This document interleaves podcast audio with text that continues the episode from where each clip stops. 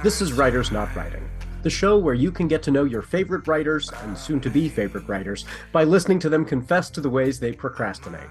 Thanks for procrastinating with us. I'm Benjamin Gorman, and the quiet guy behind the glass there is Doug the producer. I write novels and collections of poetry and stuff. Doug tries his best to make me sound better. And each week we have a secret word to listen for. If you catch it, you earn the right to take an extra break at the time of your choosing from whatever is stressing you out. From Not a Pipe Publishing, welcome to Writers Not Writing. Today's secret phrase is garbage patch. Perfect.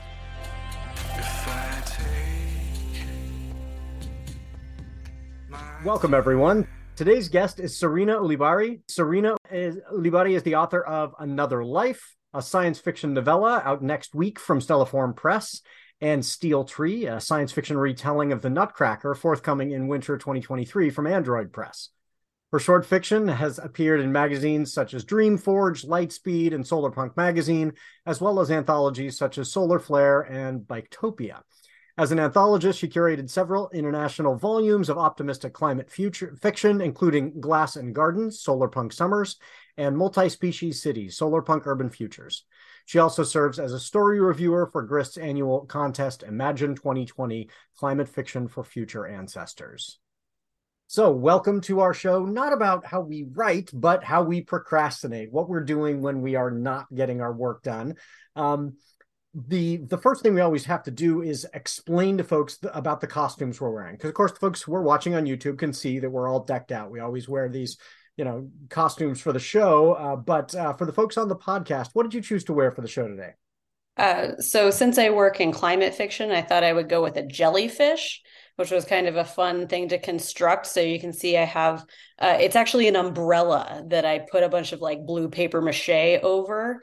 And uh, and then the tentacles were the hardest part to get them to kind of you know curl a little bit. I, I, learned the hard way that like a curling iron and crepe paper do yeah. not mix. So after the third time with that, I found a different way to kind of get them to crunch up the way that they are. Is it but, like wire in in crepe paper, or how did you end up doing? They look amazing. How did you end up getting them to finally work? Um, you know, a little little light glue, and then just kind of crunch it up and, yeah. and, let it go, and it just does it perfectly. So, well, you and, of course, the LED lights kind of yes. circle around it. You know, adds the the translucent touch or the the bioluminescent touch. Yes. Oh, that looks so cool. Well, you did a lot more work than I did. I went with the store bought. I have been feeling anxious about my my my very thin arms, and so I had shrimp on the brain, and so I went, you know I saw that you were going to go all out with the uh, the the the your, your costume and went okay i'm gonna go for a shrimp costume. So i just went the store bought it's got these little you know a, a leg appendages and then uh, and then uh, you know bug eyes. And so I'm, I'm i'm feeling a little bit like a shrimp. I really need to get to working out but uh yeah. yeah Look, looks a little uncomfortable to sit in. Is that the shrimp tail designed too? for sitting. Yeah and the tail is yes the tail is quite large and yeah this is this is not practical at all uh but uh yeah it, but but then you know feeling like a shrimp doesn't feel good either. So maybe it, it, it it's fitting in that way. Fair. um so what has been taking you away from your writing this week? Well the main thing that i kind of do when i'm not writing the main thing i kind of procrastinate with is i spend way too much of my life watching pro wrestling. Um, I watch both WWE and AEW, the two competing major companies, and uh, yeah, I I have always been a fan, honestly, since like the late '90s. Um, but I fell away from it for quite a while. But during uh, during 2020 lockdowns, when we'd gone through, you know, Tiger King and whatever else everyone yeah. else is watching, uh, my husband discovered that we could stream all the old pay per views. So oh, wow. going all the yeah. way back all the way back. Well, oh I mean, gosh. yeah. So WrestleMania so four in you know the eighties, and oh yeah, exactly. So the the first WrestleMania was in 1985, which is the same year I was born, and um, so we we we were like, let's go watch like the original WrestleMania, and it was so much fun that we were like, let's watch the next one, let's watch the next one, and it took about a year and a half and we watched all of them all the way up to the present just the wrestlemania. So it's like the you know the super bowl yeah. uh, of, of, wrestling. It's the the kind of big event at the end of their season. And um but they're like four to six hours long each. And they're just a big spectacle. And that's what i like about it. I mean there's I, I when I tell people I'm a wrestling fan, yeah, I have to clarify. Like, I don't care about UFC or MMA. Like, I'm not interested in the fighting. I'm not interested in the violence. I like the spectacle of it. Yes. I like the gimmicks and the silliness. Like, the cheesier it is, the more I like it and the interviews before and after oh. that are you know where all the drama is you know who's got beef with whom and who's switching sides. And oh yeah that's it, it's totally a soap. It is literally a soap opera. Yeah. it is literally a soap opera. And like there's one story so like we watched all the old wrestlemanias and then now we're just like addicted to the the current day ones. Um, but like there's one storyline that's going on right now in WWE that has been going on for three years and like it is a family drama that is you know the the bloodline saga that has been you know building slowly in a, this very soap opera style for three years. And it's even got like references back further than that. And you know oh, it's so yeah the, the, diehards are like really into the lore. They're like i reference i recognize the reference. I i get it. Um yeah. I, I have this theory as as drag shows have become uh you know this this really excuse uh, in our culture to uh, attack certain people that you know we need to acknowledge that WWE is drag. Like I think mm. if people understood what drag is, where it's hey let's let's act out gender to show that the gender binary is ridiculous and let's exaggerate all the elements of gender to you know to kind of have fun with this and poke fun at the absurdity of of the gender binary WWE is totally drag. Like, hey, let's act out male masculinity in this ridiculous way. Like nobody's like, you know what, to be a man, I must walk around in tights and punch people. But it is like this extreme form of, uh, you know, uh, of masculinity as a joke. And let's exaggerate, you know. And I think if if uh, some of the same people who are really upset about uh, drag shows recognize that WWE is drag, it might make them to uh, have you know a second guess about whether we should uh, you know prohibit drag shows. Yeah. WWE is drag show. Yeah, absolutely. I, I, see what you're saying, and I, and sometimes it literally is too, because we have characters like Goldust, who is this like mm-hmm. androgynous uh, character, and you know, and then there was a couple of years ago, um, Santina. So Santino was uh, was a silly character that like they did a um, a, a, women's it was it was like a queen of WWE or something like that and he infiltrated it in drag and won it and so you know sometimes it is literally drag yeah. and it's it's all for it's all for laughs you know but it also is kind of commentary on actual right. issue uh, yeah like all, all their storylines are reflecting things that are actually happening in in reality and and parodying them and investigating them in the same way that we do like in science fiction and fantasy and right, just this, right. you know let's dial this up. Let's exaggerate this so we can see the kind of consequences. Yeah so yeah. absolutely. Um that is fun. So uh, what about a news story that's been pulling you away from your work this week uh, I came across this thing I found really interesting. It was um, it was actually I saw it on a Twitter thread first, and then I followed it to the the actual story.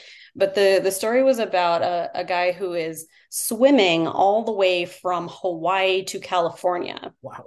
And I mean, he's not doing it nonstop because I don't think that's physically possible, but he has a support vessel that like follows him. And I guess he goes on there and sleeps and, you know, whatever, rests. Um, but the part of his goal was to swim straight through the Great Pacific Garbage Patch which is this place in the ocean where all yeah. the all the um you know the currents and everything kind of make the the plastic that gets dumped in the ocean like collect right here and he was swimming straight through the middle of that which which is bizarre enough on its own right? Um, but then his support vessel was collecting samples of um, of what's what's in the water there.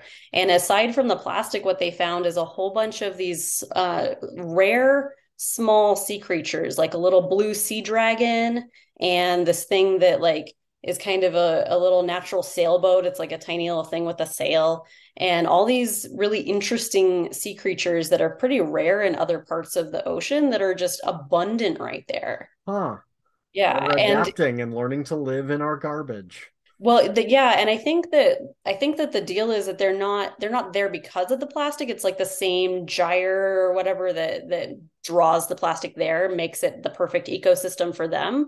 So it's like the plastic is you know is infiltrating their right. ecosystem, but they are they are still adapting and living with it. It's not you know it hasn't um made them you know go extinct yet yeah so um so but that was a really i thought that was just really interesting there's so much life among the the plastic and and it's also important if we're going to do the cleanup you know the ocean cleanup like if we just go bulldoze through there you know or whatever the ocean equivalent is of bulldozing um, we could actually be disrupting this this ecosystem and this life that lives there so we have to be a little bit more uh, mindful about the way that we're cleaning and it up. does pose an ethical question that's interesting yeah. you know it's like oh maybe if we you know uh, uh, clean up our mess. We have destroyed the way nature is adapting to our mess. And right. uh, you know like you know the, the the very nice family of raccoons that lives in your garbage well if we didn't produce so much garbage they might not have that home. Like and and so yeah that is an interesting uh, uh you know uh, kind of ethical quandary. We we created this mess and nature uh, you know adapted to it. And now we don't want to wipe out this you know yeah that that's uh that's interesting. The the swimmer sounds i mean absolutely amazing. What an achievement. I don't will that be the longest swim? Has anybody ever successfully made the hawaii to california swim before? I don't know. I don't know the answer to that but do some do some looking into that. I i love you know swimming but i am uh terrified of sharks have been since uh saw jaws when i was like six and so open water just terrifies me. And i've i've been in a couple of times you know where it was you know i was on a trip one time and it was literally jump off a boat and you're swimming to this next thing. And my uh, i was with a group of students and they were like you swim really fast. And i was like no not normally. Uh, i was just terrified that any minute the it was in the Mediterranean where a shark has not been seen in almost a thousand years, and I was still like, I'm going to be the one. Like I'm gonna be the, the, the, the, one shark here that is, is going to get me. So yeah, um, yeah. I, I, like to tell people that I, I once capsized a kayak in shark-infested waters, oh. um, and that's a little bit of an exaggeration. But I was in I was in Hawaii. My grandparents lived in Hawaii, and uh, got to go there a few times. And there's this bay that um, it it does have sharks in it. I have never actually seen one, but they they are there. I don't remember what type of shark, but there are some there. And my dad and I were kayaking across the bay, and um and yeah, got caught in some some waves and capsized, and had had trouble getting the the kayak back turned back over. Um, had to have someone you know right come from shore and he, like my dad describes it as I was just like in the water, so I didn't actually see it. But my dad describes it as like the Superman that like leaps off of the pier and like yeah. swims in three strokes to get us, and then just pushes the thing over, and you know that's it. Um, but uh, yeah, there you know there were there was a lot of life in that bay, and there very well could have been sharks, and sure. we're just sitting there treading you know, trying to keep our head above water with our kayak uh, upturned. and they're really not dangerous to humans. Yeah. Like I know this rationally. Yeah, I have a better unless you were bleeding already. Yeah, if I was bleeding and you know in for a prolonged period of time and you know certain places, but you know the, the yeah the, the the danger of sharks is infinitesimal in my life and yeah. yet well, but, totally and yet jaws i mean convinced right? us the other way and that's right. you know that's what that good horror was actively does. hunting human beings like no they they would rather not like we are right. not their primary food source but uh i am to the point where like i'm afraid i remember as a child being afraid in public pools like you know like it's totally pool. irrational you know like nope the, this is the one pool that's going to have a jaws in it it's an olympic sized pool i can't see the other side you know yeah um, lakes freshwater lakes. Yeah, there's going to be a shark in this one. Just for, um, well, I've been paying a lot of attention to this w- WGA strike. I'm a big oh, uh, union activist for um, as a teacher, hmm. and uh, I love seeing people you know getting involved in their union getting active and then as a writer so it's been neat to see writers and how they're engaging in letting their employers know their labor has value uh, and this is unfortunately the only way often for uh, you know employers to realize your labor has value is for you to withhold it. And you have to teach them no i really will take this away from you even if it costs me something because you need to see it. And so and it's been cool to see the actors showing up in support and novelists on twitter you know voicing their solidarity um, but one of the things that's been interesting about it is not, you know, the, the writers for TV are even more invisible than novelists. Like at mm-hmm. least we're out there saying, here's me, here's my book. You know, they're saying, put me in a writer's room. Nobody's ever going to see who I am. And now they need to say, I have a presence.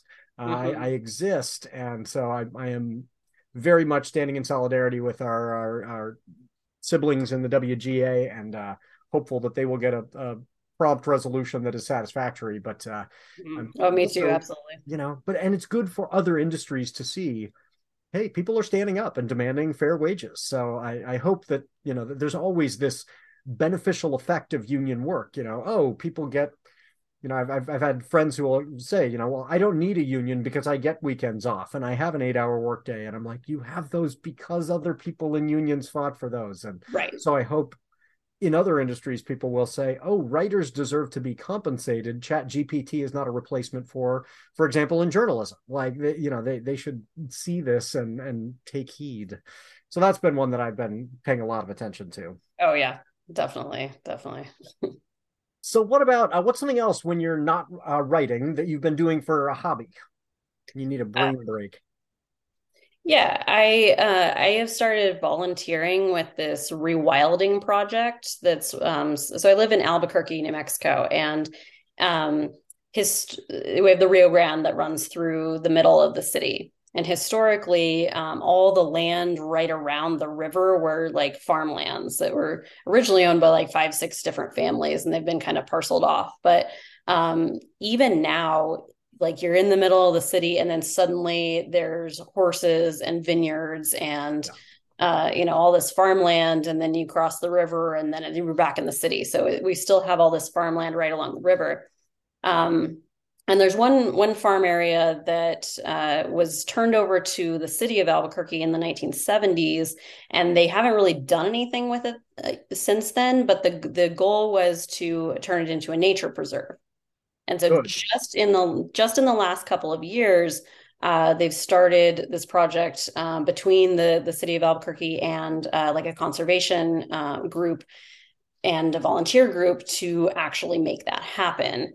And so it's a super casual thing where I just go out there. Uh, I make it out there about a couple times a month, but it's like every week. Uh, there's one day that that people just show up and um, and try to help you know rehabilitate this land. Yeah. Oh, that's wonderful. I, I always worry about you know farmland being converted into you know that the city absorbs it and it becomes developed and you know recognizing that there is a we, we're in oregon we're really lucky there's some real strict legislation around creating belts for agriculture around cities and and it has the beneficial effect of forcing cities to build up instead of out mm-hmm. uh, and uh, which which you know should be the way humans live. Like we we can live more vertically. We don't have to you know continue to broaden our communities into farmland. So I'm glad the city didn't just say, "Oh, we got this land right away. We can turn it into parking lots." You know, right? Yeah, and that was you know there were people in the in the area that wanted to do that. They were like, "No, we need another way to cross the river. You should put a road straight through here." Right. And but it was actually part of the um, part of the deal like before the um, the estate would turn it over to the city that was like this has to be a, a nature preserve. And then like i said they just kind of sat on it for a while and they were actually um, uh, so like subletting it out to some some independent farmers. And um, in, instead of you know doing anything with it. And at some point the people in the neighborhood noticed that their bees were starting to die.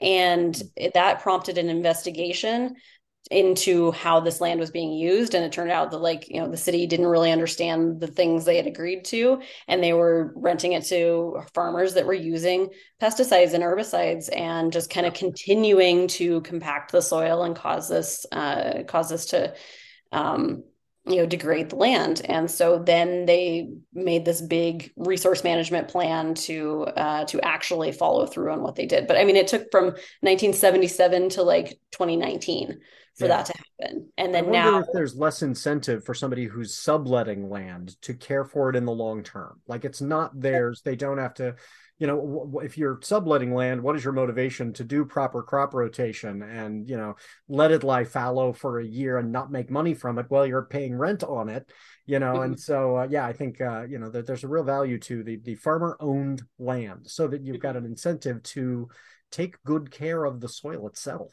Um, yeah.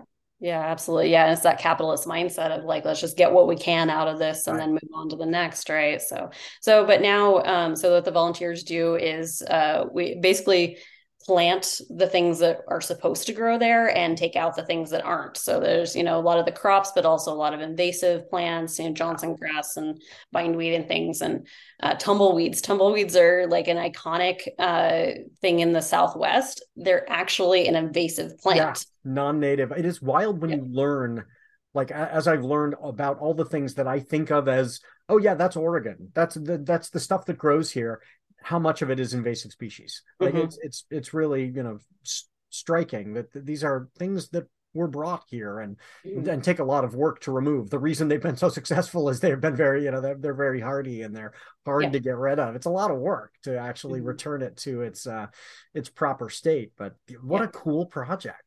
Yeah, yeah, I was really happy to discover it and that it's it's so easy to get involved with it. You just show up and they they have the tools there and they tell you what to do and it's just, you know, it's a great way to get away from my computer and to, you know, be out in the out in nature and doing something that I feel like is actually helping. And you know, I may not see you know the results of this for you know 20 years or right. something like that but it's cool to be part of a project that is that sort of long term and is thinking that far ahead i i am a, a, a firm believer like it is it has taken me a long time to fully understand the extent to which we especially as white people have been taught when we want to take on a project it will get done in our lifetimes and it's mm. really hard to go oh no this is not the way most people have lived through most of history you work on something and it may not get finished and that's mm. okay you know whether that is a social justice project where you're saying we need to you know uh, uh, address something like redlining well that's not going to get done in our lifetimes. Like you can't just say we're going to forcibly evict you to to create justice. Like this is going to you know take a long time uh, to address. And then so many of these projects that you're dealing dealing with related to climate are going to take 50 60 70 80 100 years and some of them are not going to move fast enough and we still need to do them because you know we don't know which ones uh you know but uh yeah that this might not be done in our lifetimes and mm-hmm. it's still worth doing. That's that is really really cool. Um are they leaving the actual buildings that were part of the farm to to fall apart? Um i the the only thing that's there is like the house that the people lived in, the little farmhouse, and they're eventually going to remodel that into some kind of like an educational center. Mm. Um, but it's it's fairly small, and there really aren't any barns or anything mm. like that around. Um, because I guess it, I don't think they had many animals there, so I I don't know if the barns have been removed or if they were never there. But um, I don't know if you've ever heard of this. There is a uh, uh, you know, very long-standing uh, superstition that if you knock down a barn, that is bad luck for your farm, and that's huh. why you will see these old barns that are, you know, on, you'll be driving along the freeway and there's these barns that are just falling apart, and there's like a nice house, you know, that's well maintained nearby, but the farmer decided this barn is no longer functional.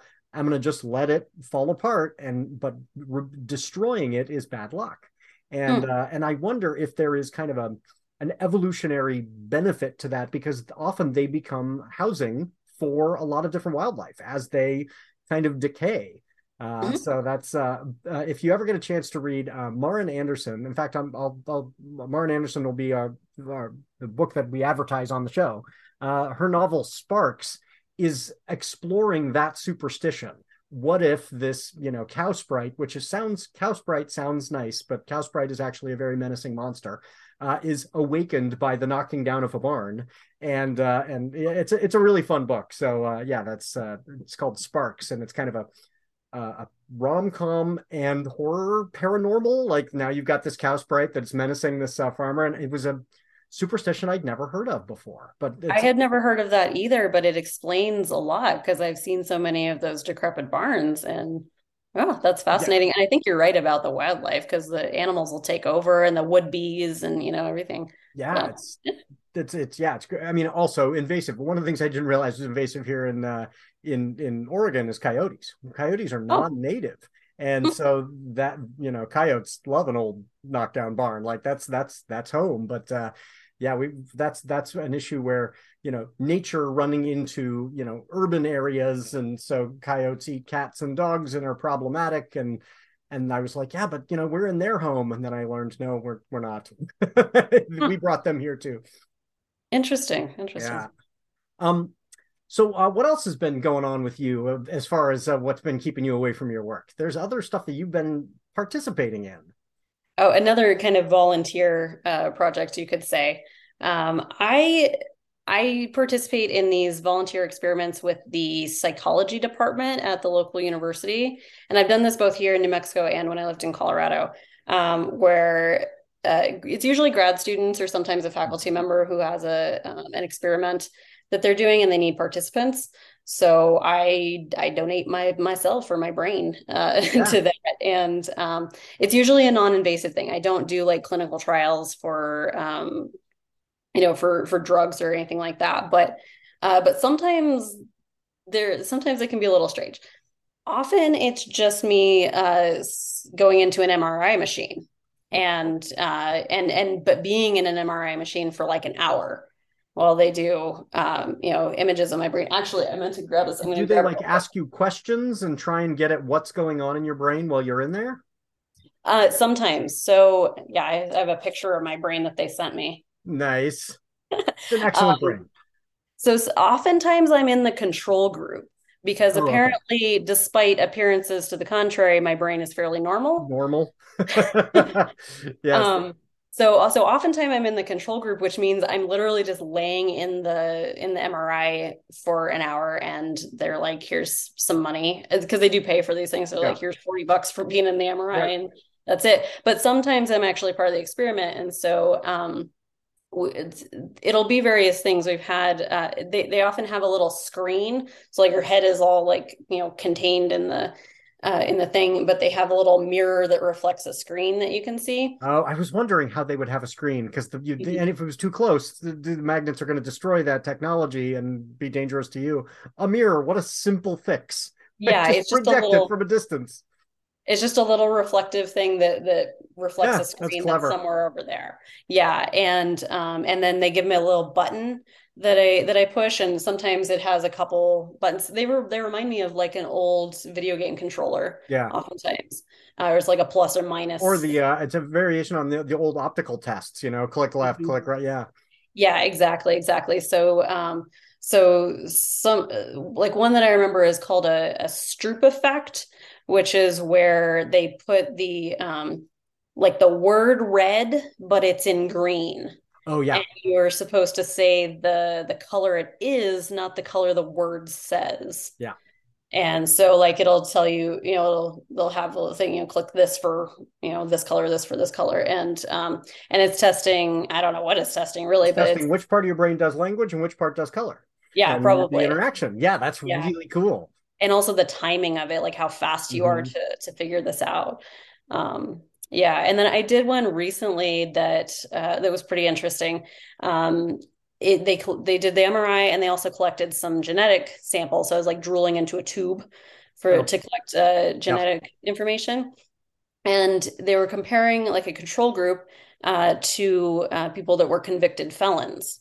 And so to be clear, I was in the control group um, but uh, but they're comparing uh, empathy responses. Mm. Uh, so in the MRI, what they were showing on the screen was like people in peril, sort of, or like thing situations that are like potentially dangerous, like a like a bare foot and a and a uh, a rake like right next to it or something you know like that where it's like you can see okay this yeah. you know menace danger yeah, yeah, exactly exactly and so they're they're comparing you know the responses and empathy um, between people who are incarcerated for a violent crime and uh, and people who who haven't been and then the genetic part of it is um, i don't remember the exact genes but there there are there's a collection of of genes that are correlated with uh, like psychopathy and that you know that uh, violent uh, criminals often yeah. have this this set of mutations in their genes so um so yeah that was that was really interesting I, I have read and i and i i can't cite the study and so this you know i could be wrong about this but i've read that the uh the, the that kind of sociopathy that inability to to feel empathy in kind of a, a normal baseline way is second highest among convicted felons and you know mm. uh, whom it's highest mm. uh stockbrokers on wall street Oh, that you know that makes perfect sense to me because honestly. it's advantageous. It, you yeah. if you if you're having to you know make these decisions where you're saying we're, we're slowing down to say I understand that this is going to have deleterious consequences on the retirement for this you know person who worked their entire life and I'm going to make their whole retirement fund potentially you know be devalued the, the, people who stop to think about that aren't as good at the job. And so the people who say i don't care about anyone. I'm just doing this thing that is going to you know maximize returns uh, you know to the best of my ability and i'm willing to take huge risks. Wall street. And i was like yeah that makes sense. So it's a bunch of sociopaths. Yeah. Um, yeah it really does. So yeah and um one thing about that experiment too that as i was reading through the consent form for that there's this big long paragraph about you know the the fact that they're connected uh, collecting genetic information and there's a big long paragraph about like we will do our best to protect your genetic information but if a breach happens we will not be held liable for that and yeah. i stopped and i was like okay so when you get hacked and my genetic information gets stolen and I get cloned and you know put into like a super army, then you know then you're not liable for that. And they're just like, huh? Yeah. Like that's what I'm seeing. I, I, write sci-fi. That's yeah. I, I my, that's where my, my brain um, goes, right? My mother yeah, got really into had, ancestry.com and I, you know, whatever mom, and I did the swab and I sent it off, and then I was like, I just gave my genetic information to a corporation. Like, right. why? Why? I don't need this information that badly that it is worth it. Yeah, privacy is out the window. right. Yeah, and I mean there definitely are negative things that could come mm-hmm. of this. I mean the the consent form is very clear that they're like they're not allowed to sell it to insurance right. companies or something, which right. is good because that's that was a question mm-hmm. that came up with those ancestry kits, right? Yeah. Um, but there's there's still some iffy things that could come of this type of research. Well, yeah. and once the information is available, it can be leaked, it can be stolen, it can be, you know, it's out there. So yeah, that's mm-hmm. although if somebody were going to go to the trouble, there are other ways that they could steal our, you know, uh, some skin cells anyway. So uh, yeah, that's uh, yeah. That's, probably not too too hard to come by. But... Yeah, yeah, we're, we're we're leaving our information everywhere we go. Um, okay, well, let's take a little ad break, and then when we come back, I'm going to ask you about what you've been daydreaming about. Want to read a paranormal romance unlike any other? Love horses, monsters, and wry laugh out loud humor? Then Sparks is the book for you. Rosie wants to tear down the old cowshed on a ranch, but the old timers tell her not to because it's unlucky. Boy, howdy is it ever. Rosie's new world is magic. Her boyfriend talks to animals, the demon under the barn is deadly and requires a cow for company. Rosie has to save her ranch, her love, and even her dog as she negotiates an unbelievable magical world. Romance, monsters, and magic for grown-ups? Yes, please. Check out Sparks by Maren Bradley Anderson. Authors, poets, playwrights, as some of you know, we participate in an annual fundraiser for the Alzheimer's Association called The Longest Day.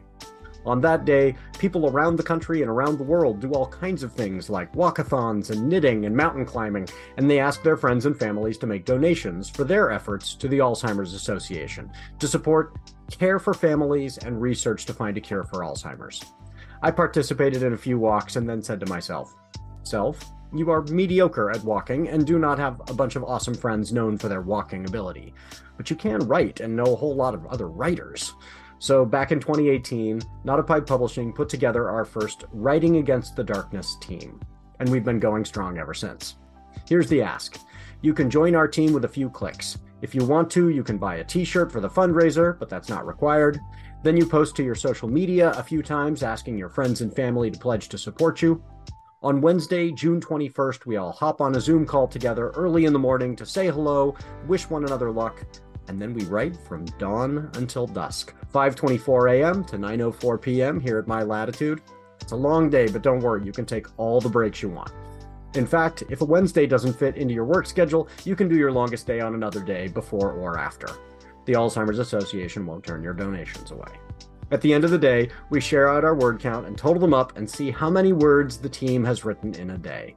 And how badly John Dover, author of Once Upon a Fang in the West, has beaten us by every year. It's fun, productive, and raises money for a good cause. If you'd like to participate, there is a link in the show notes. We would love to have you on our team. So come join our Writing Against the Darkness team and write with us for a good cause. Thank you. Welcome back, everyone. So I'm here with uh, Sarena Ulibarri, and we, I, what is something you've been daydreaming about recently? I mean, I spend a lot of time daydreaming about the future, and that's you know that's related to writing because I write science fiction. I'm always right. kind of projecting forward, but um, but yeah, I, I do think about the future a lot, and I so, somebody I knew on social media is a is a teacher, and um, I they posted a, an assignment that they were doing where they were having their students predict what 2073 was going to look like. And at first I was like, oh, that's an arbitrary number. Why did they pick that? And then I was like, oh, because that's 50 years in the future. That's only 50 years. And then like it's that kind of broke my brain. And then to realize, wait, 1973 was 50 years ago. Because I'm still I'm caught in that millennial time loop where I still think that the 70s was 30 years ago. Right. Right. right. yes, so, absolutely. Yeah. I uh, ran into this myself as a writer. Uh, I wanted to set a book in the future, and so I set it a hundred years. It was just kind of an arbitrary. Okay, I'm gonna I'm gonna just set it a hundred years from now, and boy, that was a just a wild miscalculation. Like eh, the events of the book are, you know, many of them have already happened, or like we're we're moving so much faster, and so people are reading it like a hundred years from now. That's one of the feedback I get the most is like this feels a lot more prescient than a hundred years from now. And I'm like, yeah, I didn't, I didn't know how fast things would go. We're not predicting the future. We're just trying to kind of, you know, envision what a future might look like. But, you know, yeah. the, the world moves much. For me, the one of the most shocking things was to think about the fact that the iPhone came out in 2007. Mm. So all the effects of our lives of having a computer in our pocket are only since 2007 that is wild to me. Like I can't imagine going back to living pre cell phone. You know, like that mm-hmm. has become that, you know, much a part of our and and yet that's not that long. It's really not. And really, and the Android only came out in 2010. And so it was, you know, the, the iPhone was, you know, yeah, it wasn't, it was, it wasn't so widespread until Android came out. Yeah. So yeah, it's really, really not that long ago. Yeah. And yet our lives are completely different. And which mm-hmm. means that, you know, for authors like us, where we're trying to predict, like, who knows what thing is going to appear that is going to make a radical change that we could not possibly have predicted and yet we're always trying to absorb this pieces of information and say, oh, but that would be interesting. Let's explore that. You know, could yeah. it be could it be this way or that way? Uh, but you know, yeah, uh, aliens could uh, introduce themselves tomorrow, and all predictions could be thrown out the window, and that's wonderful. Like I, I enjoy that, uh, but uh, it is, yeah, uh, we are not, you know, futurists. We are science fiction authors. but yeah, yeah, that is fun to think about. Fifty years is, yeah, is really not that long yeah. But mm-hmm. i mean i think what what i try to do as, as a science fiction writer is like take some technology that already exists in a nascent form and then just try to project that forward into what it could become or and and think through the implications of what what this could mean. But you know it's it's not really predictive. I mean science fiction can be predictive. It has been a few times but it's usually not. It's usually you know thinking forward to say something about now Yes. right we're, we're commenting yes. on our current society more than we're really trying to predict what's what's happening what's going to happen the, the, times it's been predictive have been more coincidental like in retrospect yeah. we look back and go wow this person predicted this thing no they you know uh, um ender's game is predicts essentially the world wide web Oh, and okay. I don't. That's not the point of that book. Like that's not really what he was exploring. But he's like, oh yeah, there are message boards, and and children anonymously could uh, then participate in, and you know, have this mm-hmm. huge impact on a worldwide conversation. And you know, that's just part of the plot. And you're like, oh, that's interesting. And now that's real. You know, like mm-hmm. that's. Uh, and, and there was no way in 19 whatever 70 something that that technology was known enough that that would even be possible. It was purely fantastical. In fact, in 18, I believe it's 1890, something in the 1890s, um, uh, uh, The Machine Stops uh, by, um, oh, I'm going to blank on the author's name, um, wrote uh, Howard's End. He's not known as a science fiction author, um, but uh, he writes this, this uh, novella where characters are um, kind of trapped in rooms underground and nobody can go up to the surface. And they communicate with each other through these plates on their tables. And they spend all of their time communicating with people that they will never see. And they're trapped in their rooms. and it was Mhm. written in the 1890s and you're reading this going oh my gosh this this feels a little too close to home Was Uh, that E- E.M. Forster? yes em forster Yeah. yes in the yeah uh it's and it's just a wonderful sh- you know short novella long short story uh but uh yeah totally worth your time but it, it is so prescient and there's no way he was i mean that's not what like you said that's not the point he was talking about getting back to nature and Mhm. you know and yet the the the extreme as a cautionary tale was or else we could end up trapped in a room with just a screen and that's where we're at and it's like oh no we we we've done that to a large degree couldn't have known Yeah. but um, Well, and so many times the warning stories, like the you know the dystopias, it's like that wasn't supposed to be a guidebook, right yeah don't create this world Mhm. um yeah. I, I like the uh the kind of um anachronisms that show up in in old science fiction too, like Yes. where it's like you they tried and, and or like they predicted some really interesting thing, but you know they're talking about the you know 2050s or whatever, and it's this really fascinating technology, but everyone still uses payphones. yes or something like that. So so again with that like thing that you can't even you don't even know to you know to change or just the assumption that everyone would still wear hats. right You know, like you know, in some of like the you know thing or you know some of the um those uh predictions from 1900 about what to, the year 2000 would look like. There's some fantastical wild technology and like the women are still all in long skirts and the men all still have formal hats and it's just very funny to me. And there have the- been some wonderful, both scholars and science fiction authors, just in the last few years, who've been kind of forcing us to see some of those things that we didn't even that we had blind spots to. You know, oh, it's the distant future, and yet the power structure is still Yeah. very European, and the you know the, the people in power are all white men, and you know Kirk, and you know like. And it's like, oh yeah, that that that is problematic. I, I've been really enjoying Nnedi Okorafor's work Oh, where you know she's going what if there just were no white people and it's like oh yeah why did i presume that the future will still be white dominated so I, I it's it is great to have folks who are kind of forcing us to explore it's not that th- these were things that were you know created out of animus they were just created out of ignorance like oh yeah of course everyone would still be exactly like me you know Mhm. like no maybe not so Yeah. that is Well, very and, cool. and it goes back to that whole like, you know, science fiction is reflecting on the, the present of the time that the writer was writing and those assumptions that they can't get out of. Yeah, Yeah. because we can't see them, uh, or or choose not to see them. But I think Sure. often it's not conscious. You know, Right. it's. Um. So on a far more positive note, what is in the near future? What's coming up for you? Well, my first book is coming out. So Congratulations! Thank you. Beautiful cover. Yeah, isn't it? Um, I I did not get to see the cover before it was done, and I was so nervous when I got that email of like, "Here's the cover," and I was like, "Oh God, okay, okay, what does it look like? Oh, it's beautiful. All right."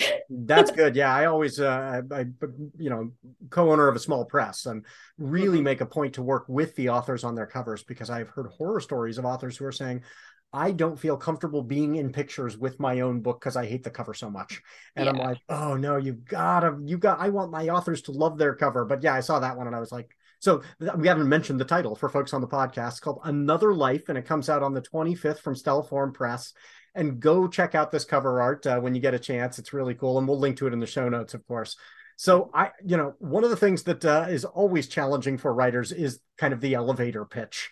Uh, you know, we can write the book, but can we describe it briefly? So I, I acknowledge this is unfair, and yet, how would you sum up your book for folks out there? So we were talking about the ancestry DNA tests earlier. What if there was one of those, but instead of it telling you your genetic ancestry, it told you who you were in a previous lifetime, your reincarnation results? And so my main character is the founder and unofficial leader of a, uh, a peaceful eco village. And she does one of these tests and finds out she was a really bad person in her previous life. And so there's the internal conflict of like, how do you deal with that information about yourself? And also, how does she reveal that to her community who, you know, res- loves and respects her and followed her out into this, you know, uh, intentional community in the in the desert. And uh, and so yeah, that's that's the premise. Ah, that's really, really interesting. Yes, that sounds fascinating. Um, so yes, folks should check that out. Is that available for pre-order now? Mhm, it is. Okay, it is. Yes. Yeah. So get your copy now, folks. Um, so next up, we have every week we have a weekly poll. And we post these to, the, the Not a Pipe Publishing Twitter page, and uh, our last week's poll came to us from the uh, from our guest Karen Eisenbrey, who asked about rhubarb pie with strawberries or without. And it is a very close call, surprisingly close to me. I'm a person with very strong feelings about this, and I'm guessing other folks are as well. But uh, so far, without strawberries is winning. Uh, 57% to 42%, uh, which I think is madness. Uh, rhubarb is needs something else to to balance out the flavor, but uh, people like their their pure rhubarb. Where would you fall on that one? Strawberries? I am, or... I'm pro strawberry as well. Pro strawberries. Okay. Yeah. So, yeah. If you took the poll now, we would, you know, we would we'd shift closer to sanity. Um, but uh, yeah, but without strawberries is, is winning. Uh, so what should be our poll for this next week? Um, how about ocean versus or beach versus mountain? Uh, yes, another one that I have strong feelings about, but won't weigh in on until uh, you know I, I, I hop online. But yeah, yes, beach versus. I, I think probably people watching on YouTube can look at my hairdo. Uh, if I pull back my my shrimp costume here and guess which of those I prefer, whether it's something with lots of shady trees or uh, a, a, beach where I would be frying, but I'm not gonna I'm not gonna tip my hand. Well, you know, I'll, I'll weigh in like everybody else. Sure. Um, so uh, what's been what's on your uh, to read pile right now? Um, one book that I bought recently that's uh, it's a small press book um, that's been getting a decent amount of hype. It's called The Merry Dredgers by Jeremy C. Shipp, And uh, I left it upstairs or else I'd hold it up here. um, but uh, the concept of this book is uh, if I if I understand it correctly, is that um, there's a cult that lives in a renovated amusement park called Goblintropolis. And there's a woman whose sister was involved in this cult, and like sister's in a coma, and so this woman like infiltrates the cult to try to find out what happened to her sister but they live in this like weird amusement park so uh, this sounds like a really fascinating uh, premise and i'm i'm looking forward to reading it yeah high concept and really trippy mm-hmm. yeah i'll have to check that one out i am excited about um I just pre-ordered a copy of uh, Jessie Kwak, who's been a guest on the show before. Jessie Kwak's got a new one coming out called After the Tide, mm-hmm. and uh, listen to this twist in the in the back cover copy because I I, I love the way this is written. Uh, it's the event of the generation, the century, the lowest of low tides laying bare the original streets of Terry by the Sea for the first time in living memory. Sea creatures splash for cover as the city's human residents descend for an epic once in a lifetime party through a, uh, though a dark electricity sizzles beneath the revelry. A mysterious game has been announced this night only, and Adria is one of the many hopefuls drawn to the promise of fortune. She has her father's ashes in her pack, hard fought freedom in her future, and the growing suspicion in her mind that something alarmingly alien lurks in the city beneath the sea. She's right, and I'm nearly ready to introduce myself, assuming I can survive the night. Oh. So yeah, I liked the uh, point of view shift there at the end. I was like, oh, that is cool. So I will be checking that one out. Um, so where can our, uh, in addition to getting their copy, which one we'll have links so they can pre-order the copy of Another Life, but uh, where can folks find you online? If you spell my name correctly, I'm very easy to find. It's Sarena with an A, S A R E N A.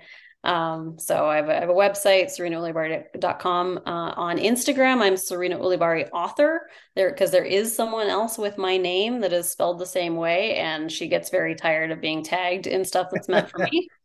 Um, so I just added author onto the end of my Instagram uh, title. Um, and then I, have been using Mastodon a lot as a Twitter alternative. Um, so I'm on the Wandering Shop server uh, on on Mastodon, but that's been a have you find, found I, I, I jumped on Mastodon, you know, just going I want to preserve the space because who knows when Twitter mm-hmm. will disappear. Uh, but have you been getting a lot of good interaction on Mastodon? Has that been a good place? Good community? Yeah, actually, and I think it's it's been a better place for like conversation mm. than a lot of uh, social media because it's still social networking, right? There's still people that are kind of talking to each other versus like social media where it's all like content creation right. and it's like you know just kind of barking into the void. There's less of that on mastodon. It's more like interaction. So yeah i think especially within um, there, there's a decent number of people that are interested in solar punk which is the style of optimistic climate fiction that i do. There's a lot of people interested in that that that are on uh, on mastodon. And so yeah i i, I enjoy it. Um, you gotta make those connections first. If you just show up and you're like, well, this is boring, and get on an interesting server, find some people, start to make those connections, and then it it becomes something really cool. I will have to spend more time, you know, invest yep. more time there. But uh, mm-hmm. I just uh, had my first solar punk short story published uh, this last. Oh, uh, yeah, solar punk is something where I've struggled. I don't know if you've run into this struggle. I don't want to get too into process. I know it's a show about procrastination, but one of the things that was really hard for me is when you're envisioning an optimistic future and an optimistic setting, it doesn't produce conflict right? Mm-hmm. it's not like the oh they're living in a place where the, the the natural environment wants to kill them. How do they survive? Or they are mm-hmm. fighting about how to you know it's it's hopeful. And so i really struggle so the the all call went out and this was really cool. It's a local climate group that challenged local authors to envision to set a, a solar punk story in our community Wonderful. So what, you know, what will it be like when we are living in a positive, balanced, sustainable way here? Uh, mm-hmm. Which is really uh, a beautiful idea, and uh, you know, uh, folks submitted, and I they picked up my story, so that was really cool. But I ended up writing a story where the conflict was generational. You know, one mm-hmm. person is saying this is how we used to live and you don't understand that now it you know we, we fought really hard to get to this place of of kind of uh, you know a sustainability. And then the younger person going what? This that makes no sense that you would have lived that way. Like you're right. It was really bad idea you know? And so that ends up being the tension. But uh yeah that was it was challenging. Have you run into that where you when you're working with solar punk where you're going how do i stay optimistic and also keep the stakes high enough yeah, definitely, definitely. And I think a lot of solar punk stories are kind of low stakes. Um, but uh the, it's a genre that does not lend itself well to that traditional character that that traditional conflict style of like character wants something things you know there are obstacles in their way they must overcome and then achieve it solarpunk doesn't really lend itself to that style of conflict yeah. or the like you know the antagonist to like you know someone is yeah. you know Wahaha, I will destroy yeah. the world. Like why we're living in we've we've managed to live in a sustainable way. Right, but I think one thing that I've I figured out is that even when people have the same goals, the strategies that they use to achieve those can be very different and often in conflict. So um, there's a, a, an older book by Kim Stanley Robinson called Pacific Edge, and it's kind of one of the first solar punk uh, books. And the the conflict in that is around development of a of like kind of the last pristine hill in this town. Like you know, there's a group that wants to develop on it, and there's a group that wants to keep it uh, as as just nature but the even the people that are trying to develop it are doing it in kind of an eco-friendly way but it's still development right? right, and so you know they're the goals of being in balance with nature they both have the same goal but they're they're approaching it in very different ways. Yeah. And i, I wonder if that would lend itself better to longer form that that you know novels end up because you can develop characters who are rich enough that we can say i empathize with where this person is coming from they are complex enough i get it and I can empathize with this other character, and they're complex enough, and and the, you know, I, I, think in in I don't know, I just have not read enough short uh, uh solar punk short fic. Uh, but well, I, and it's it's a, mostly short stories. It's yeah. it's it's been a genre that's mostly short fiction because it's kind of thought experiments, and yeah. and because if you do have a, a society that's in balance I think it's it does become harder to have that drama or that that conflict that draw, pulls people through in a longer form. Whereas if it's just a few pages, it's you know there there still needs to be drama, but it's not necessarily going to be traditional you know conflict. And so yeah. sometimes that does lend itself better to a, a yeah, short. I, I, and I now that I think about it, most of the stuff that I think of as adjacent is cli-fi where it's really like no it's post-apocalyptic like it's mm-hmm. really mm-hmm. been awful and uh and you know not solar punk where it's really been optimistic and is not crisis you know and so yeah i'll have to check more of that out but it is i, I love that it is a, a, a world that is developing you know a genre that is really uh, developing to help people go through the process of envisioning you mm-hmm. know this is possible and uh, and and not just possible but uh, laudable and something we should be working towards yeah so. And my my novella another life is solar punk as well because yeah. the, the setting is very solar punk and there's there's tons of conflict in there but again it's not quite the same it's it's internal conflict and it's like uh you know conflict of ideologies essentially yeah. Yeah, which uh, you know, I, I, think that's smart, and I think, but I think novel length, you know, to make us go, oh, I care yeah. so deeply about this character I've gotten to spend time with, but then those ideological conflicts, you know. Sure. So yeah, I'm really looking forward to checking that out. Um, okay, so before we get to our send off, there are some people I have to thank. Uh, thanks to the artist Max Oakland who reached out and provided one of his songs for our intro. I prefer the dusk. Let Max know you like it by following him on Twitter at Max Oakland with three Ds. Uh, thanks to Halizna CCO for their song Kids for the ad break. If you're in a band and would like your song used on the show, I'd love to highlight a listener's work like Max's song, so email that to me. Thanks to Doug, the producer, as always, for making the show sound good and taking the blame when it doesn't. I don't know, Doug, what you're going to do with my dog's weird noises that she was making. Hopefully, you can magically deal with those, but I appreciate it. Uh, I cannot forget to mention Writers Not Writing is a production of Not a Pipe Publishing. So please go to notapipepublishing.com and check out the amazing books written by writers who didn't procrastinate too much. If you like this show, rate and review it wherever you found it. Please check out Sarena's newest novel, Another Life. Tell a friend about it too. You can pre-order that now, and once that comes out, please put a uh, you know short review. Just put a click on that fifth star. It makes a huge difference to authors. So if you've got three minutes, make Sarena's day. Um, and now I'm too old to tell you to smash that like button, but if you could gently tap on the like button for this show, I would greatly appreciate that as well. So, Sarena and I want you to remember three pieces of advice for this week. Three uh, three things this week. First, uh, Sarena, what's your piece of advice for everybody? Um, let's see. I think my my piece of advice is that sometimes writing happens on the page and on the computer and sometimes you need to step away from it. So even when we're procrastinating sometimes that's not really what's happening. Sometimes we need that time away from a story to you know live our lives and and the let the subconscious think it through. Agreed. I say uh, in life as in writing it's the spaces between the words that make it all meaningful. So don't ignore the spaces and third no matter how much you procrastinate we're still proud of you